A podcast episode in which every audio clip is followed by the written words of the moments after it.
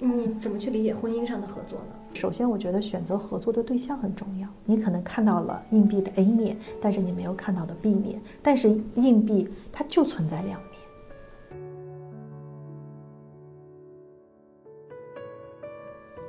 大家好，我是北京嘉里律师事务所的创始人一毅律师，同时也是中央台十二频道法律讲堂的主讲人。易律师，你是怎么成为一个女律师？就是做我的律师吗？那我当时的想法就是本科毕业啊，就是学法律出身。学法律出身，当时我的想法就两步路：要么去做律师，要么去考公务员去做法官。那但是呢，我在实习的阶段，我就先入了律师行。当时的想法就是我要进一个大所。那大家都知道，这个全国的律师事务所有红圈所，做资本上市呀。这些飞速啊，这个国内外并购的这些业务，其实作为一个新人来说，大家都很愿意去接触这些高大上的这些业务。那我也是，所以我当时给这些红圈所投了一些简历，但是自己的资历没有那么好的这种学历背景啊，或者这个海外求学的背景，或者更好的一些的光环在我的头上，所以这些红圈所基本上就是投的简历就石沉大海。所以那个时候我在想，那好吧，既然我进不去红圈所，那我就需要去一个大所。所以那个时候就搜索了一下这些各个律师事务所的一个排名，那么其中有一个现在号称是亚洲最大的一个律师事务所，刚好在招聘啊。然后我一看招聘的部门就是婚姻家事部，我当时的想法呢，其实婚姻家事不是我的一个首选，我就在想，那没关系，我先进去。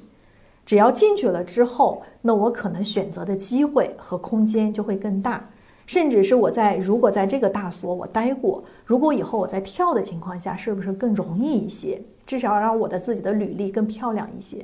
所以我就投了简历，而且这个招聘我的这个律师也是比较有名的婚姻家事律师，然后我就进入了这样子一个团队。那个时候你觉得婚姻家事在整个的这个律所里是什么样的一个地位？给大家举一个例子，咱们看病，可能我们的这些医生会分很多的等级，比如说我们的这个看心脏科的心脑外科的医生，他是不是就是头上的光环很大？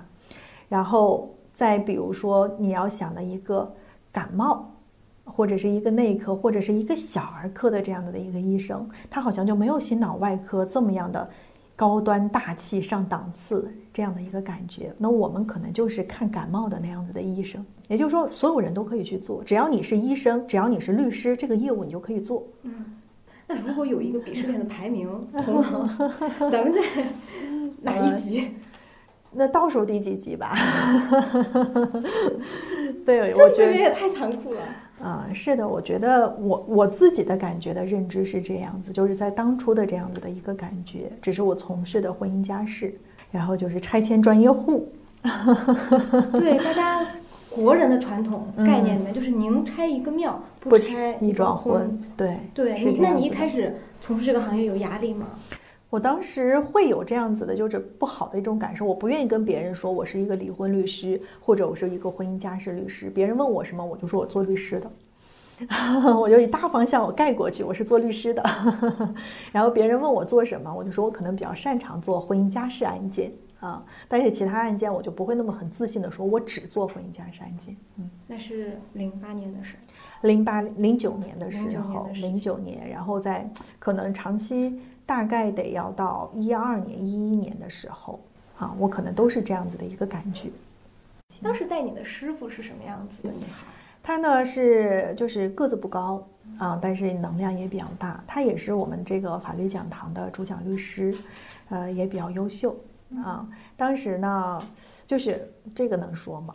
啊，她也是王宝强的这次离婚的这个另外的一个律师。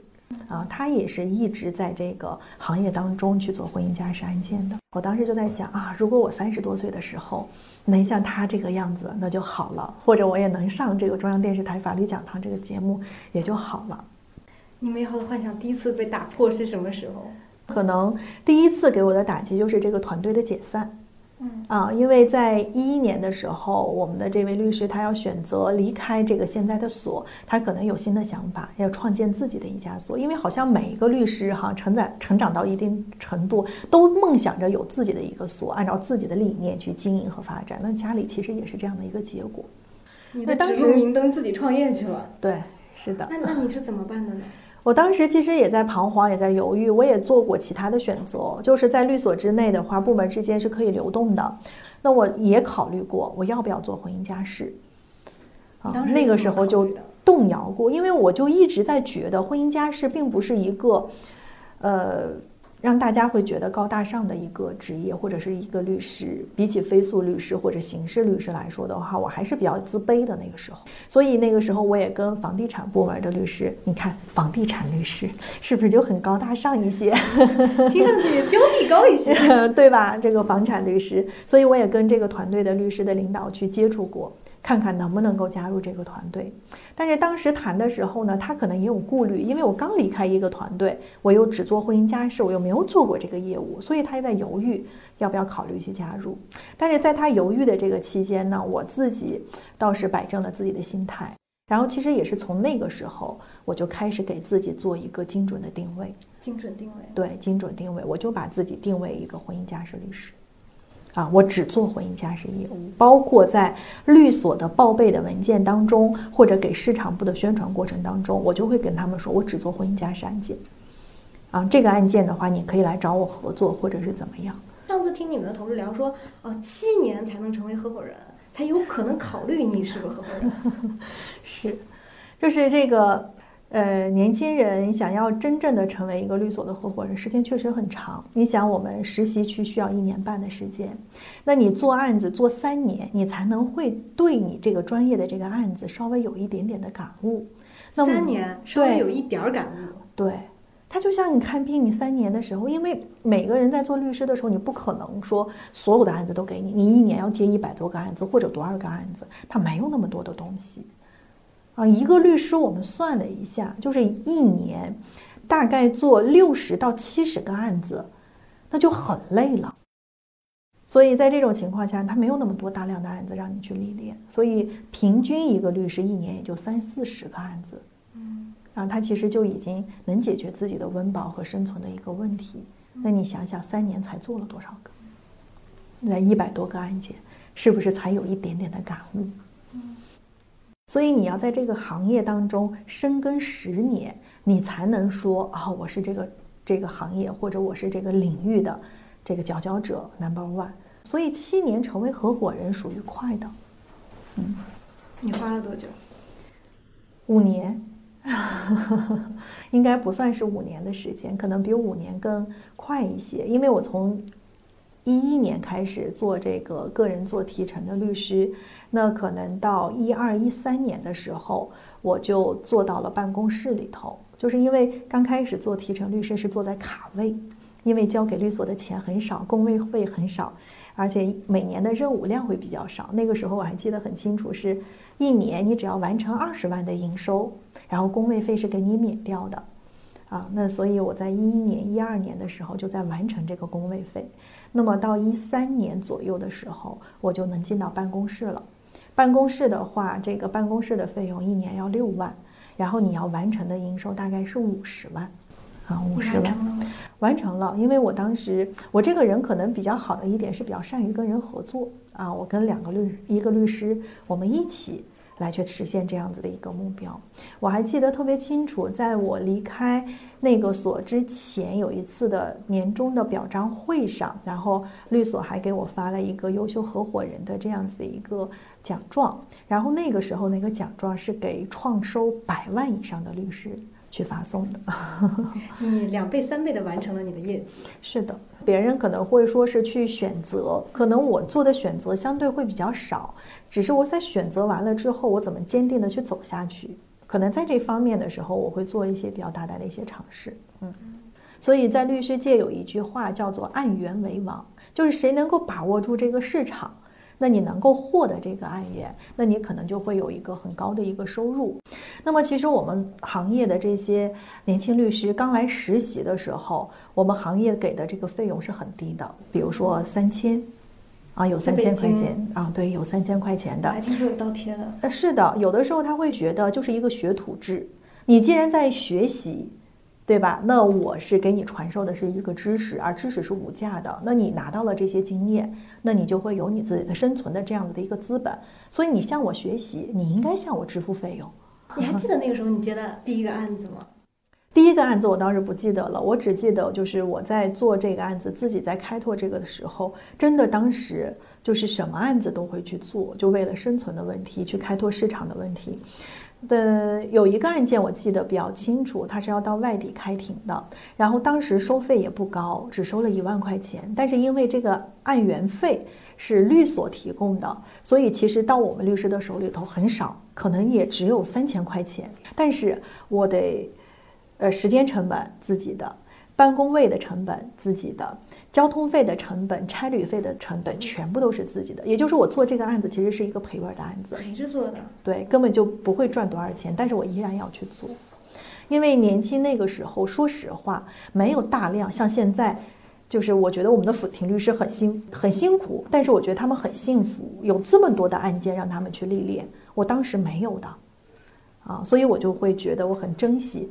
每一个代理案件的一个机会，就一个小女孩到一个偏远的农村地区取证，啊，然后还翻墙头，还要拍里头的照片，因为是个宅基地嘛，啊，要拍这些照片，然后再跟法官去沟通聊天儿，然后再去做这个案子，其实很辛苦。当时，我们现在也想告诉现在的年轻律师，你熬出头是肯定会有那一天的，但是前面的基础一定要打好。不要太浮躁，你不要想着一口吃成大胖子。所有的你看到的现在光鲜亮丽的律师，都是从你现在开始做起的。有可能当时他们前期付出的比你还要多。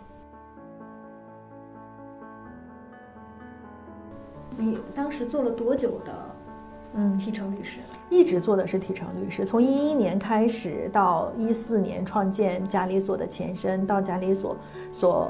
成立之前全部都是提成律师，我一直在做提成律师。我们来说说你是怎么建立了家事的吧？嗯，就是家里律所的是吗？我其实一直都有想要做一个婚姻家事律师事务所，也想为婚姻家事律师去证明啊，证明什么呢？就是虽然我们做的业务是非常传统的业务，但是我们也可以成为知名的律师，也可以成为大律师。也可以让大家对婚姻家事律师另眼相看。老是很多的同行问易律师：“你为什么做婚姻家事啊？你是当时怎么考虑的？”总会觉得好像很有高深的道理。其实我告诉大家，我没有选择。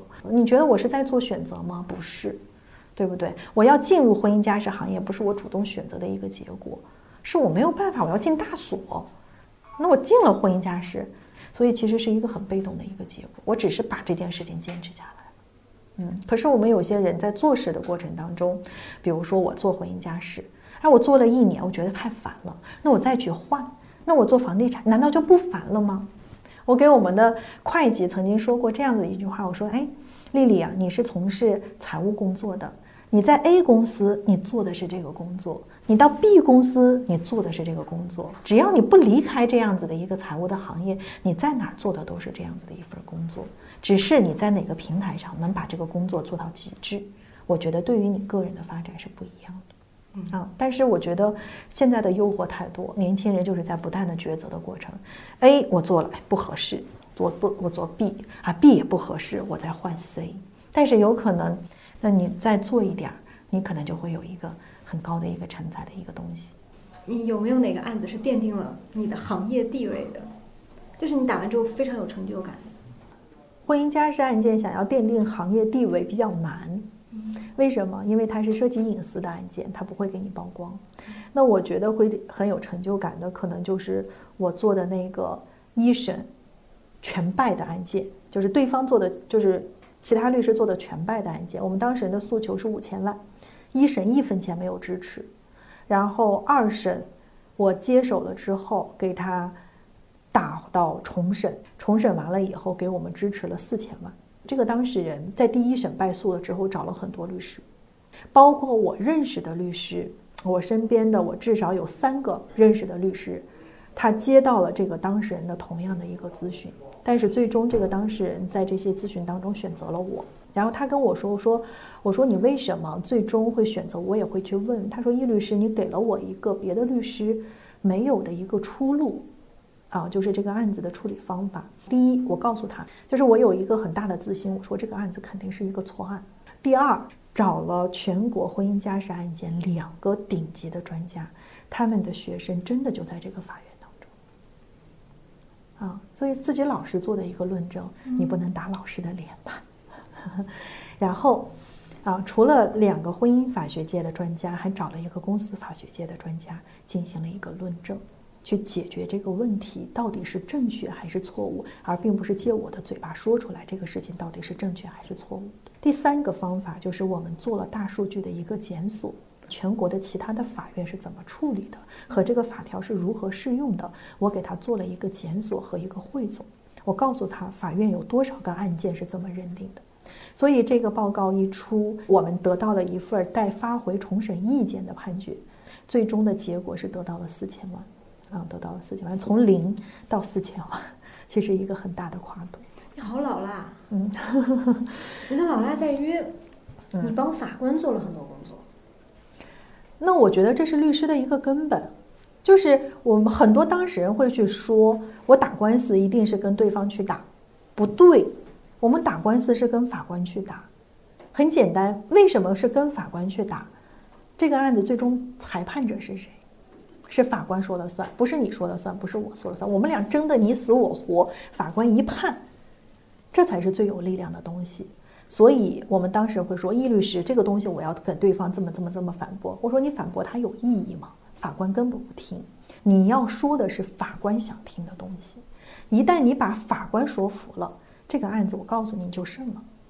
如果你连法官都征服不了，你把对方说服了有用吗？如果你真的能说服对方，你干嘛打官司？你俩协议不就好了吗？是不是？所以对方永远说服不了你，唯一能够说服的就是第三方做裁判的人。所以打官司一定要记住，不是跟对方打。嗯，我觉得你很聪明的一点就是你知道力该放在哪儿。对，那是肯定的。如果你连这个都从业十几年，你都不知道。怎么去做的话，我觉得你不是一个称职的律师。你觉得你是做到第几年的时候才认为自己是一个专业且合格的婚姻律师了呢？我觉得十年磨一剑这个事情说的很对。嗯，如果你没有在这个领域当中沉浸十年或者十年以上的情况下，真的不要说自己做的有多好。嗯，你是怎么成为主讲人的呢？因为一一年我记得很清楚，我是一零年登记结婚的，然后一一年的七月份，我跟我爱人去夏威夷，就相当于去度假过个蜜月之类的东西。我接到央视编导电话的那一天，是我前一天刚从国外回来。如果我没有提前一天回来的情况下，这个电话我就接不到。好，他就打不通我的这个电话，因为我在人在国外，所以我接到这个电话的时候，我就当时我特别的兴奋，啊，因为我曾经刚才跟你说了，我要是三十岁能像我的那个老师一样，能够站在央视法讲的这种讲台上，我觉得，啊，人生都完美了这种感觉，我要能做到这件事就是好了。好，一一年，我一年你多大？二十九岁吧，还不到三十岁，差一点儿，嗯，所以我接到了这个电话以后，我根本就不相信。啊，这是编导的电话，所以那天晚上我专门坐在电视机前，把法律讲堂的那一期的节目从头到尾看了遍，然后我发现哦，确实是这个编导的时候，我才相信了，所以我特别珍惜这样子的一个机会，因为那个时候会感觉能够上到央视的这样子的一个平台，成为电视里面的这样子的一个人物，那对于我个人来说真的是很有价值，相当于我可以弯道超车。当时我觉得，其实做法律讲堂真的在那个时候真的是一个很痛苦的事情。一一年、一二年的时候，他们当时的拍摄环境其实不是特别好，不像现在在这个央视大楼。他们当时在租的一个房间里头根本没有提字器，所以整场的一个节目需要你在前期先选题。选题你报十个，可能只能通过一到两个选题，筛选的非常的严格。通过了之后，你要再把这些选题写成这样子的一个文字，对。啊，你要写两到三个逐字稿。对，啊，写完了之后，大概形成六千到六千五百字的这样子的一个文稿，然后你要再把它背过。啊，你要再把它背过，背过，然后你还要再把它讲出来。讲出来的时候呢，还不能去背，就是那种状态，不能说是在背的这种状态。你必须要像在讲故事一样，要有富有情感、激情的把这个东西去讲出来，它才能够呈现这样子的一一期的一个节目。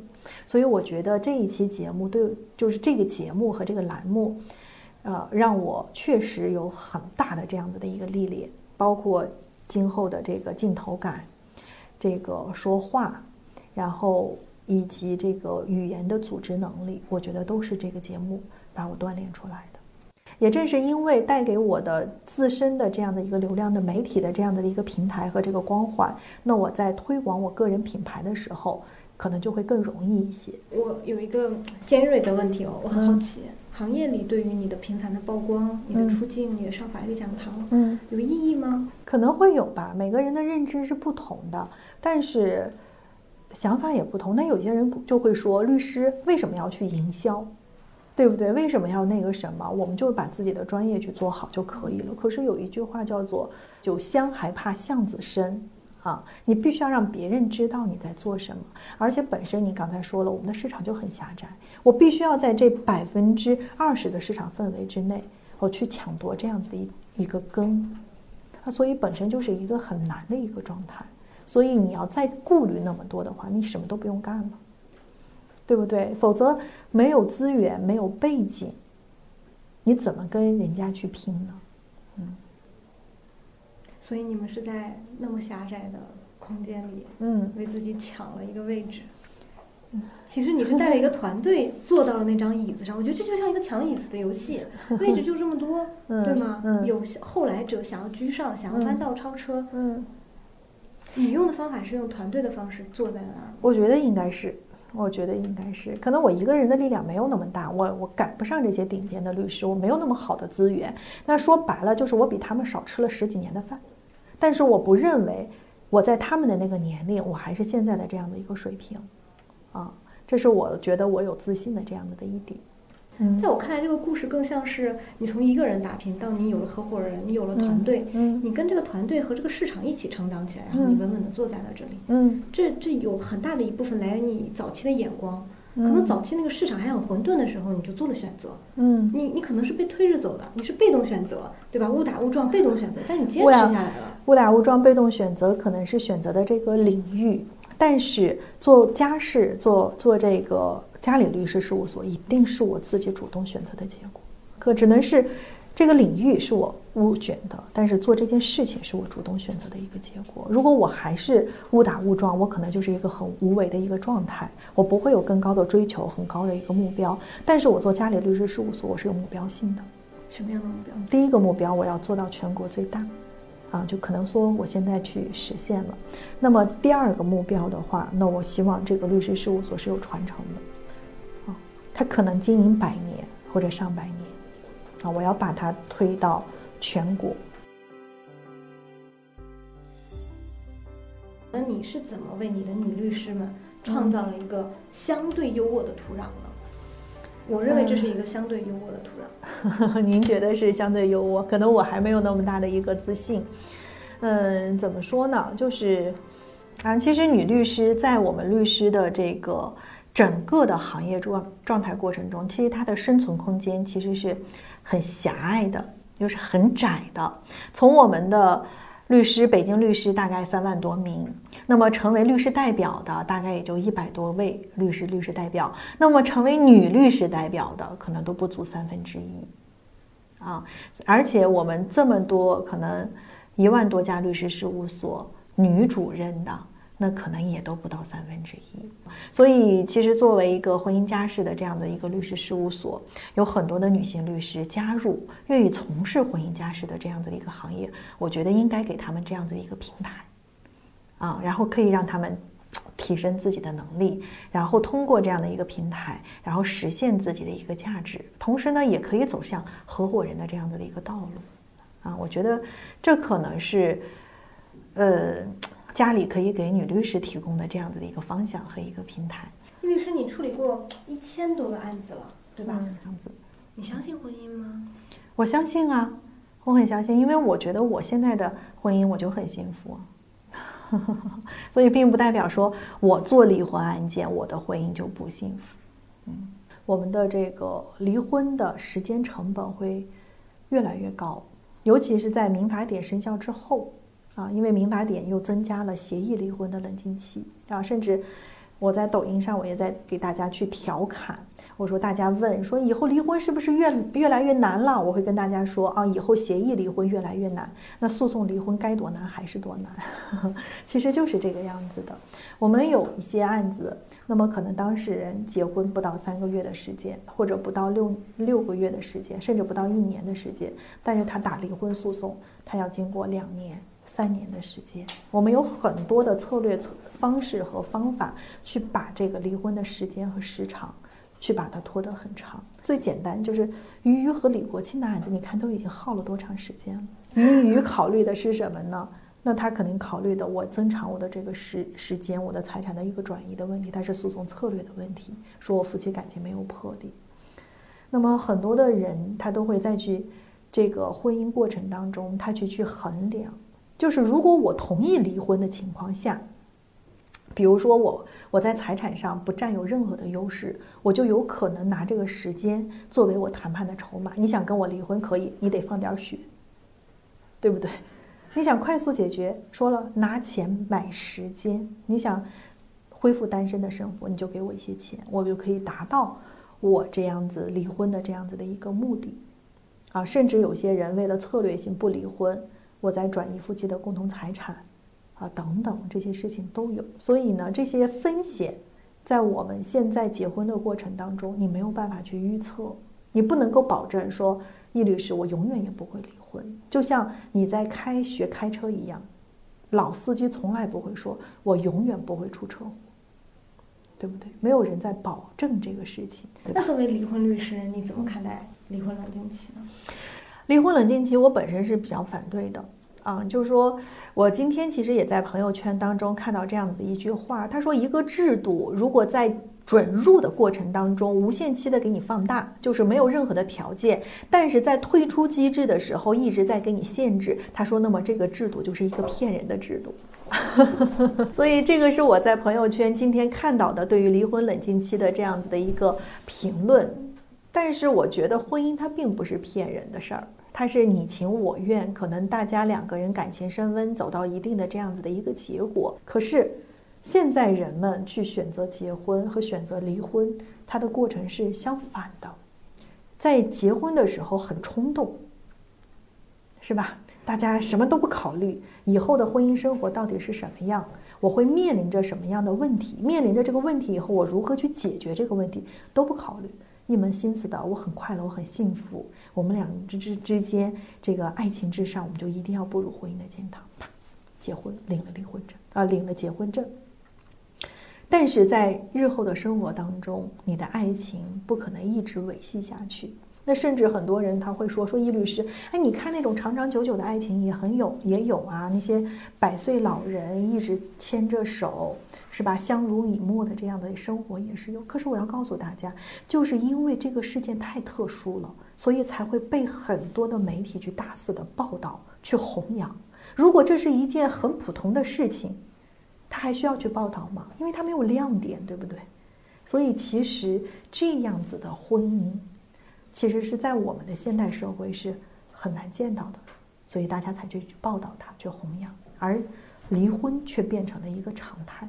可是，在离婚的时候，大家是怎么做的呢？犹豫不决，我要不要离？是不是？我我妈不让我离，我爸不让我离，然后孩子要高考了，孩子要中考了。就会把这个离婚的事情去搁置，可是搁置的结果是什么？他会错失很多的时机，包括谈判的时机、诉讼的时机，啊，所以在这种情况下，我更建议大家是结婚要慎重，离婚要果断，啊，这是我现在就是在工作当中我得出的这样子的一个结论。我今天在前台等的时候，发现发现咱们的客户，嗯，基本上都是两三个女生一起来，两三个女生一起来，大家会出主意的，对不对？就比如说你离婚了，你要离婚，你的闺蜜就会给你出一些主意，啊，你要要求你争夺这个，争夺那个，争夺这个，争夺那个。在很多代理婚姻家事案件的时候，我的当事人就老会说一句话：“我要回去跟谁谁谁商量一下。”或者甚至我们的七大姑八大姨都会给他提相关的这些意见或什么。这个时候我就会站出来，让他们都闭嘴，因为他们没有经历过这些东西。你为什么要给别人出主意？有可能你的主意就是馊主意，那你为什么不听我的？对不对？我办理了上基本上快上千件的婚姻案子了，我什么样的情况没有见过？你却要去听一个没有经历过离婚的人去说这件事情，有的时候我会有脾气上来，我会让他们去闭嘴。但其实从一个真正专业的律师角度来看，我应该争的到底是啥呀？有的人是争一口气，有的人说是保卫我自己的一个权益，所以我基本上是每个人都会有不同的一个需求。但是我会根据他们的这个案子，给他们一个合理的预期和这样子一个预判。我告诉他们哪些该争，哪些不该争。比如说你现在争了一口气，你真的赢了吗？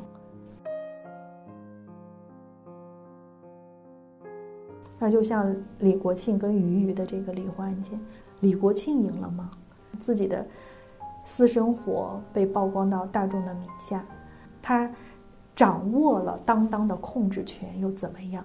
而按照李国庆的话说，民心所向，大家都愿意让他去回心，回去。他赢得了权利，但是失去了人心。那到底谁是赢还是谁是输？其实两个人都是输家。那两个人一起在一块儿，当当网不是还会更好吗？就是不同的角度可能是不一样的。嗯。所以从我的角度看，离婚本来就是两败俱伤的一件事情，没有真正的赢家。我我我有一次听你的说法是，你不同意“净身出户”这个词儿。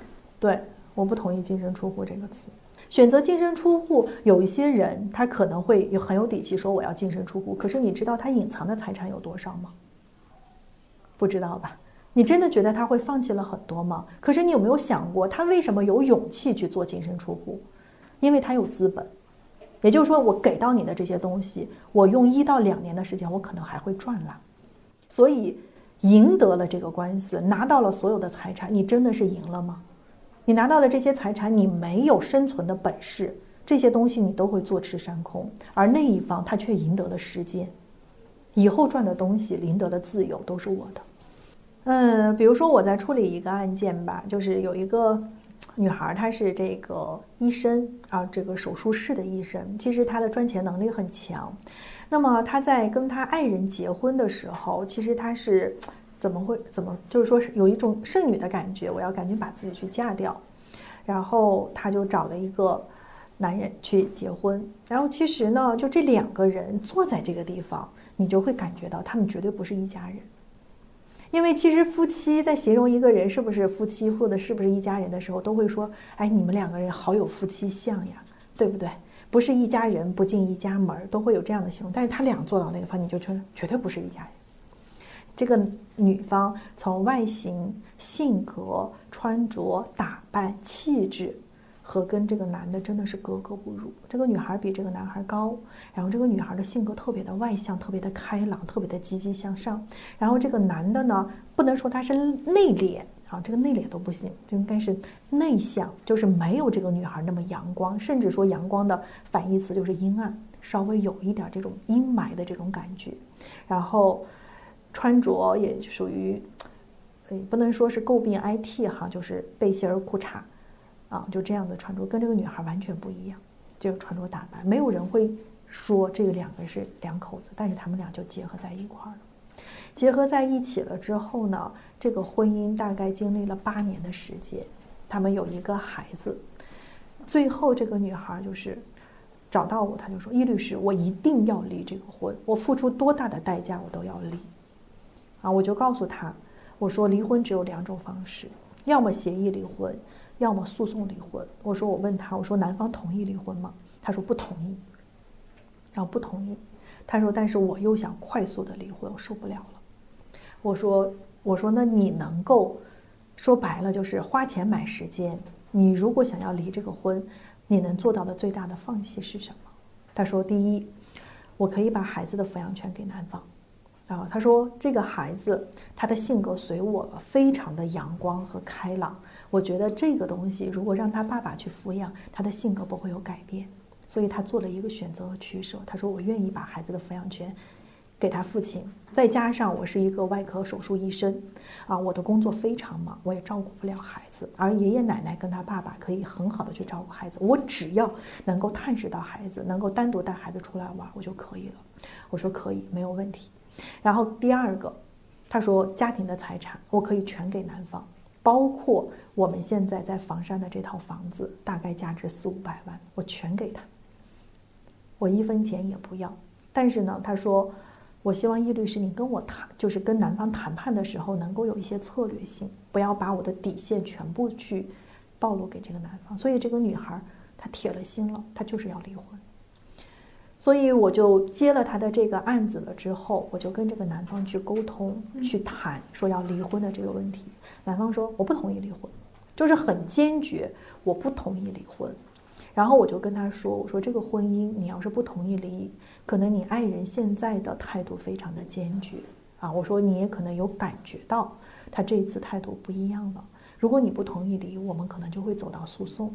既然走到诉讼的情况下，可能诉讼的结果不是你现在能够可以掌控的，包括对财产，包括对孩子。而现在协议对于你来说最好的事情。”有一些结果你是可控的，因为你现在具有主动权，主动权。但是到了诉讼不是这个样子。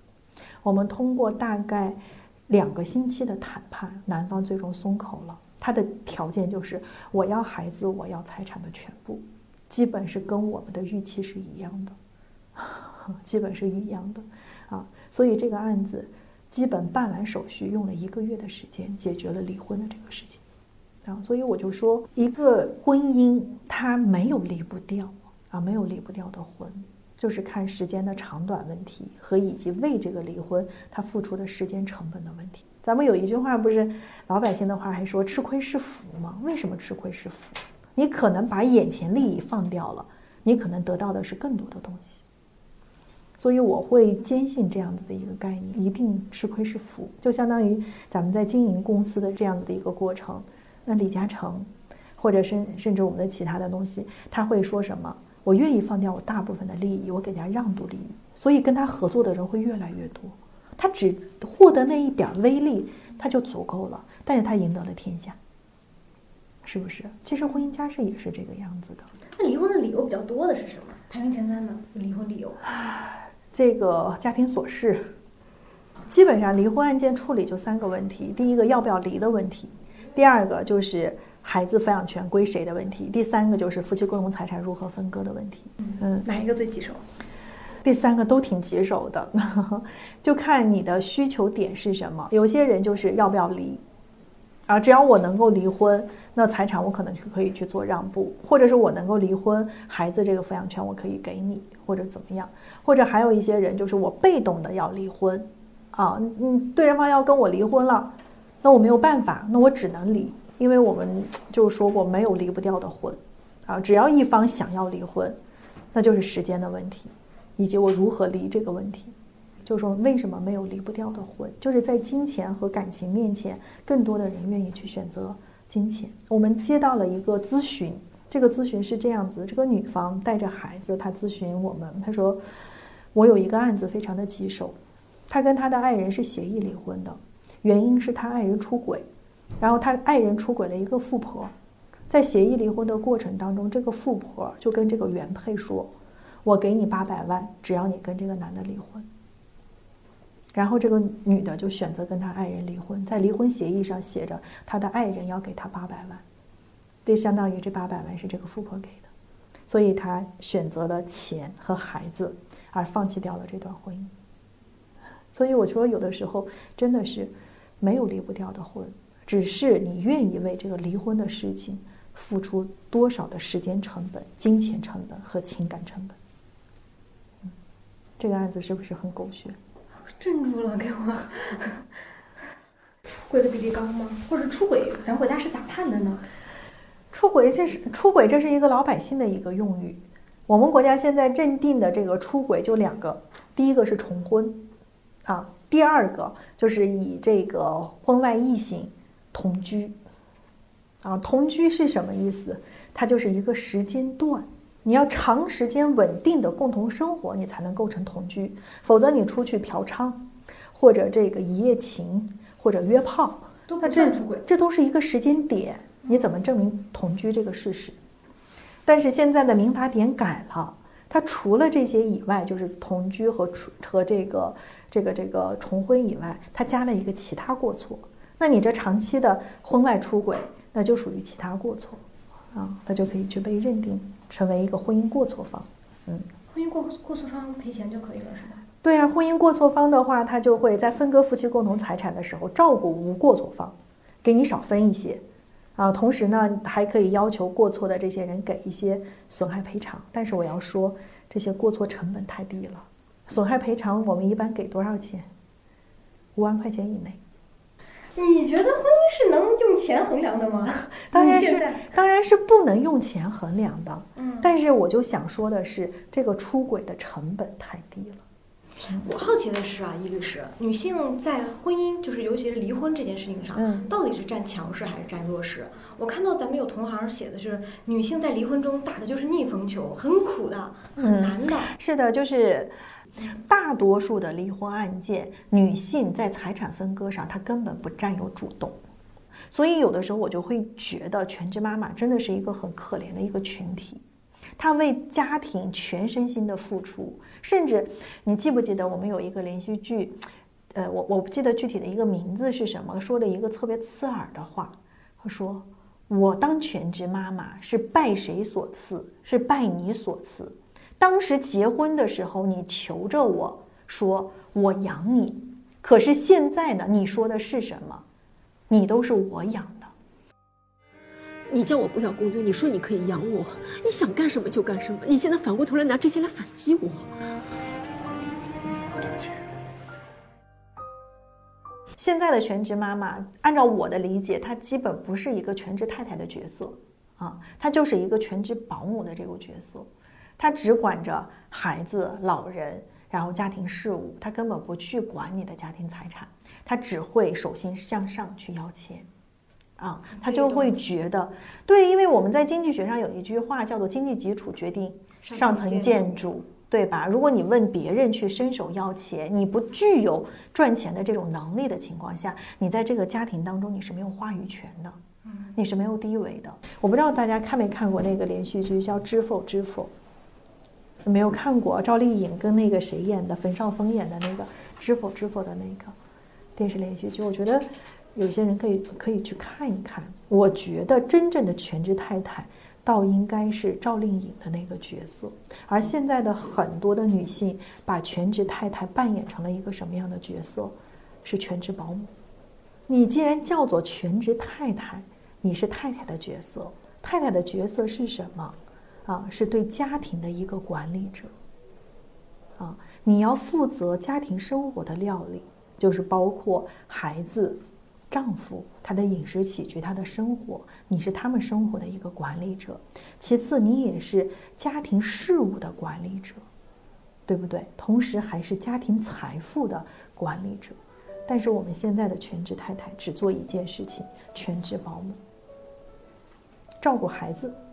不管老公，或者照顾孩子和老公，不管家里大小事务，或者是管了孩子、管了老公、管了家庭事务，我不做家庭财富的管理，到时候你就会觉得，我就变成了一个伸手要钱的人，对不对？所以在这种情况下，你全身心的投入到家庭当中，为家庭付出了很多，而您的爱人在外面去打拼，他一直在跟随着这个时代和这个社会的进步，而你其实在停滞不前，你们两个人的差距就会越来越大，导致到最后的世界观、价值观、人生观不一致了，所以很容易离婚，对吧？有的句话叫做“巧妇难为无米之炊”，打官司你是要有证据的。但是你到我这儿来，光哭诉你的苦衷、你的无奈，可是你的证据在哪？也就是说，我们很多的人把全职太太做成了全职保姆，他没有能力做这个太太，啊，他也在这个全职的过程当中，他不提升你的能力。为什么要在太太前面加一个全职？那这个职还是职业的职？那你是不是可以把它想象成太太也是一份职业或者是一个职责？你要把这个角色做好，你要有这方面的能力，所以你要不断的学习，要充实自己，跟得上这个男人在外面社会进步的这样子的一个脚步，共同成长，共同为这个家庭承担相应的责任。只是你们两个人的分工所做的工作不一样而已。所以我觉得，第一呢，女性朋友呢，就是在结婚之前，哈，嗯，第一先去学习一下相关的法律知识，还是要懂婚姻法。对，其次要学一些这种亲密关系，就是我自己先去学习一些，能有有效的途径去看一看这种亲密关系这样子的一个学。其次要懂一些相关的心理学，嗯。怎么能够自我暗示，或者是调整我跟你之间的这种关系和矛盾？我觉得需要学，就是这三个学习，嗯，一定要学一学，要了解一下，嗯。你怎么去理解婚姻上的合作呢？首先，我觉得选择合作的对象很重要。自己当时选择的时候的硬币的 A、B 面，你可能看到了硬币的 A 面，但是你没有看到的 B 面。但是硬币它就存在两面。为什么你选择的时候不拿起来，左右前后上下你看仔细了呢？嗯，我觉得是这样的一个道理。其次，选择合作的对象了之后，那么怎么跟你的这些对象进行一个磨合？他们擅长做什么？你擅长做什么？那你要有一个清楚的一个认知，取长补短嘛，对吧？我觉得跟爱人之间的这种合作也是这样子的，啊，取他的长处，包容他的短处。对吧？否则你不可能是结婚。如果光看到长处，那你在婚姻之后发现的全都是短处，那你又不能够包容他的这个短处的情况下，你的这段婚姻肯定必然要走向瓦解。嗯，所以你既然之前要慎重的选择，选择完了之后，那你就要去包容，啊，就包容他的这一些缺点。我是一个离婚家庭的小孩，我大概是在我十岁的时候离的婚。嗯，我爸妈离的婚。嗯，所以我觉得。离婚并不是一件可怕的事情，而而是离婚之后你如何处理离婚这件事情，我觉得才是最恐怖的一件事情。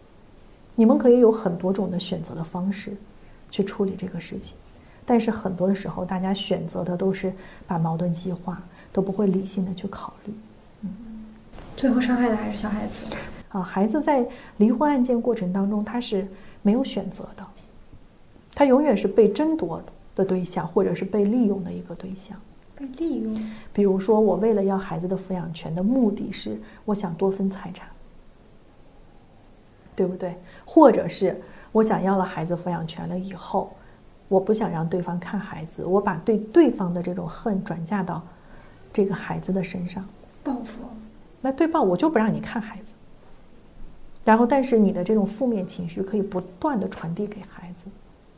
我们有一个案子，其实，这个拉扯，对，那个是抢孩子事件，那个案子也是我做的，是我一六年我们所成立的第一个案子。一六年，对，一六年的时候我接的这个案子，这个案子呢，母亲带着孩子跟姥姥姥爷一块儿共同生活，从小到大啊，都是这个母亲这一方代理的，就是哦抚养的，直接照顾着。然后父亲呢，在孩子四岁的时候。啊，他们两个人分居，分居之后男方就走了，并没有把孩子带走。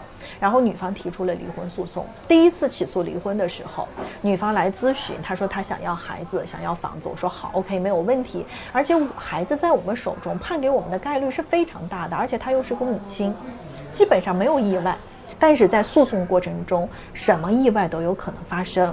那个时候刚好赶上了五一，男方去看望孩子，啊。然后女方的爸爸带着孩子，然后看，然后在跟男方的父母聊天聊的过程当中，男方趁着女方爸爸不注意，带着孩子就走了，就抢走了，啊，抢走了。抢走之后，女方爸爸一看这个情况，立马打电话报警，说我孩子失踪了。然后警察打电话把这个男方的母亲、父亲，还有这个女方的父亲都叫到派出所去谈话。然后给男方打电话，刚开始不接，最后接了。男方说：“这个孩子在我这儿，我是父亲带走的。”派出所一听是父亲带走的，那是你们的家务事儿，又不是拐卖儿童，又不是那个什么，所以他不管。然后连夜，女方就和他的父亲就开始找男方，找孩子，在他的公公婆婆家等，然后孩子不在，然后找各种网上找那种定位，说看孩子在不在北京。啊，当时也没有定位上，啊，就是找不到了。然后从那天之开始，女方在长达一六年、去年一九年三年的时间没有见过一次孩子啊，他就把孩子抢走了。然后就这样，我们告知法官说这个孩子被抢走了，夫妻感情已经破裂了。但是法官依然在第一次的时候没有判决离婚。啊，没有判决离婚，然后等了六个月的时间。六个月的时候，我们再次起诉离婚，男方提出了管辖异议，想把这个案子从北京移到他的老家外地去。那么当时如果这个案子移到老家，基本上我们就是败诉的，孩子是不可能判给我们的。再加上老家是不是男方会更熟，天时地利人和，啊，所以我们就要把这个案子押到北京。然后男方提出管辖异议，第一审的管辖异议的裁定，我们败诉了，要移到老家。然后二审，然后我们把这个案子翻过来，管辖异议依然按在了西城法院，啊，来打。在打的过程当中，法官就问男方：“孩子在哪儿？你要带过来给我们看。”做了一次这样的沟通工作，男方答应的好，带过来给我们看。第一次没有，第二次，第二次也没有。然后我们的心理老师、调解老师介入，跟男方做工作，说你不能抢孩子，啊，也不管用。然后这里头还有一个细节，就是在第二次和第一次离婚诉讼期间，女方通过男方在老家的一些朋友，可能跟女方说在老家看到孩子了，然后给了女方一个地址，女方就连夜跟他父母啊到那个地方，确实看到孩子了，找到孩子了，然后他呢也跟男方一样，趁这个孩子一个人的时候，带着孩子就走。然后开着车啊，当时男方发现了，那还把女方母亲的手给咬断了，然后他带着孩子就在机场等他父母，还没有进安检的时候，等他父母过来一起进。我觉得女方当时这个时候的策略有点儿，哎呀，有点不太合适，他应该不要等，他直接进安检。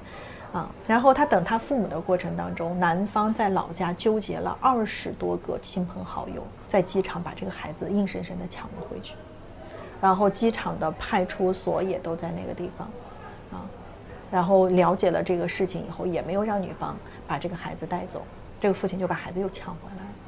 我觉得最不好的就是互相怨恨，说爸爸是的，我们最讨厌的一件事情的话，就是比如说离婚，我要孩子，要了孩子以后，你会去不断的影响孩子啊，你爸爸怎么样了？我不要你了，呃，爸爸不要你了，妈妈不要你了，你看你爸爸，你也不给你给钱，或者是怎么样，也不来看你，怎么怎么怎么样？我就是这样，深受其害，我就觉得我好烦，嗯，我不想听到这些。不光是烦的一个问题，他首先你会觉得为什么别人的爸爸都很好？我的爸爸就会这个样子，对不对？首先，你就会对父亲这样子的一个角色，在你的生活当中会有一个不好的一个缺失的一个影响，然后你就会排斥他。啊，其次的话，其实对你以后的婚恋观是有影响的，人生观和价值观很有影响，所以你一直要在对比，我一定要不能找我爸爸这样子的一个人。可是他到底是一个什么样的人？你没有去接触过，只能是听你妈妈的这个话语不断的传递，怎么样怎么样怎么样的一个男人啊，所以对你的婚姻观是有一定的影响的。嗯，所以我觉得离婚并不是一件可怕的事情啊，而是离婚之后你如何处理离婚这件事情，我觉得才是最恐怖的一件事情。你们可以有很多种的选择的方式去处理这个事情。但是很多的时候，大家选择的都是把矛盾激化，都不会理性的去考虑。嗯，最后伤害的还是小孩子。我觉得父母对于离婚，把未成年人日后的生活能够安排的好，或者是妥善的安排好，我觉得是他们的职责。嗯那我很想知道，那你处理了那么多案子之后，你认为婚姻的本质是什么？满足啊，就我一直一直坚持的都是要满足，要对你的这个婚姻的现状要去满足，就是一直我说的就是一种无为的一种感觉。嗯，如果你对这个事情，你对你现在的这个婚姻不满足的情况下，你就会有很多追求的这样的一个欲望。但是有的时候婚姻生活它是不允许你去追求的，比如说你情感的一些释放。或者你追求你更高的精神层面，甚至包括我们不好听的这样的你的性的生活的这样的一个追求，那他有可能就会违背了婚姻忠诚的这样的一个原则。所以婚姻你既然选择了之后，它是一定有限制的。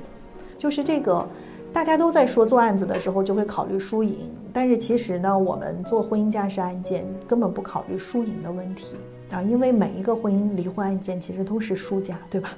输在什么地方？就是在结束这段感情的时候，你放弃的那一部分到底是什么？只有这个家庭两个人都愿意为之努力，把它能够兴旺的经营起来，我觉得这才是一个真正的一个赢家。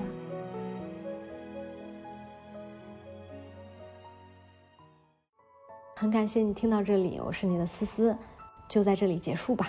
也很期待你们可以在留言区跟我互动。如果想第一时间追更《闪光少女》，欢迎来微博找我玩。咱们下一期见。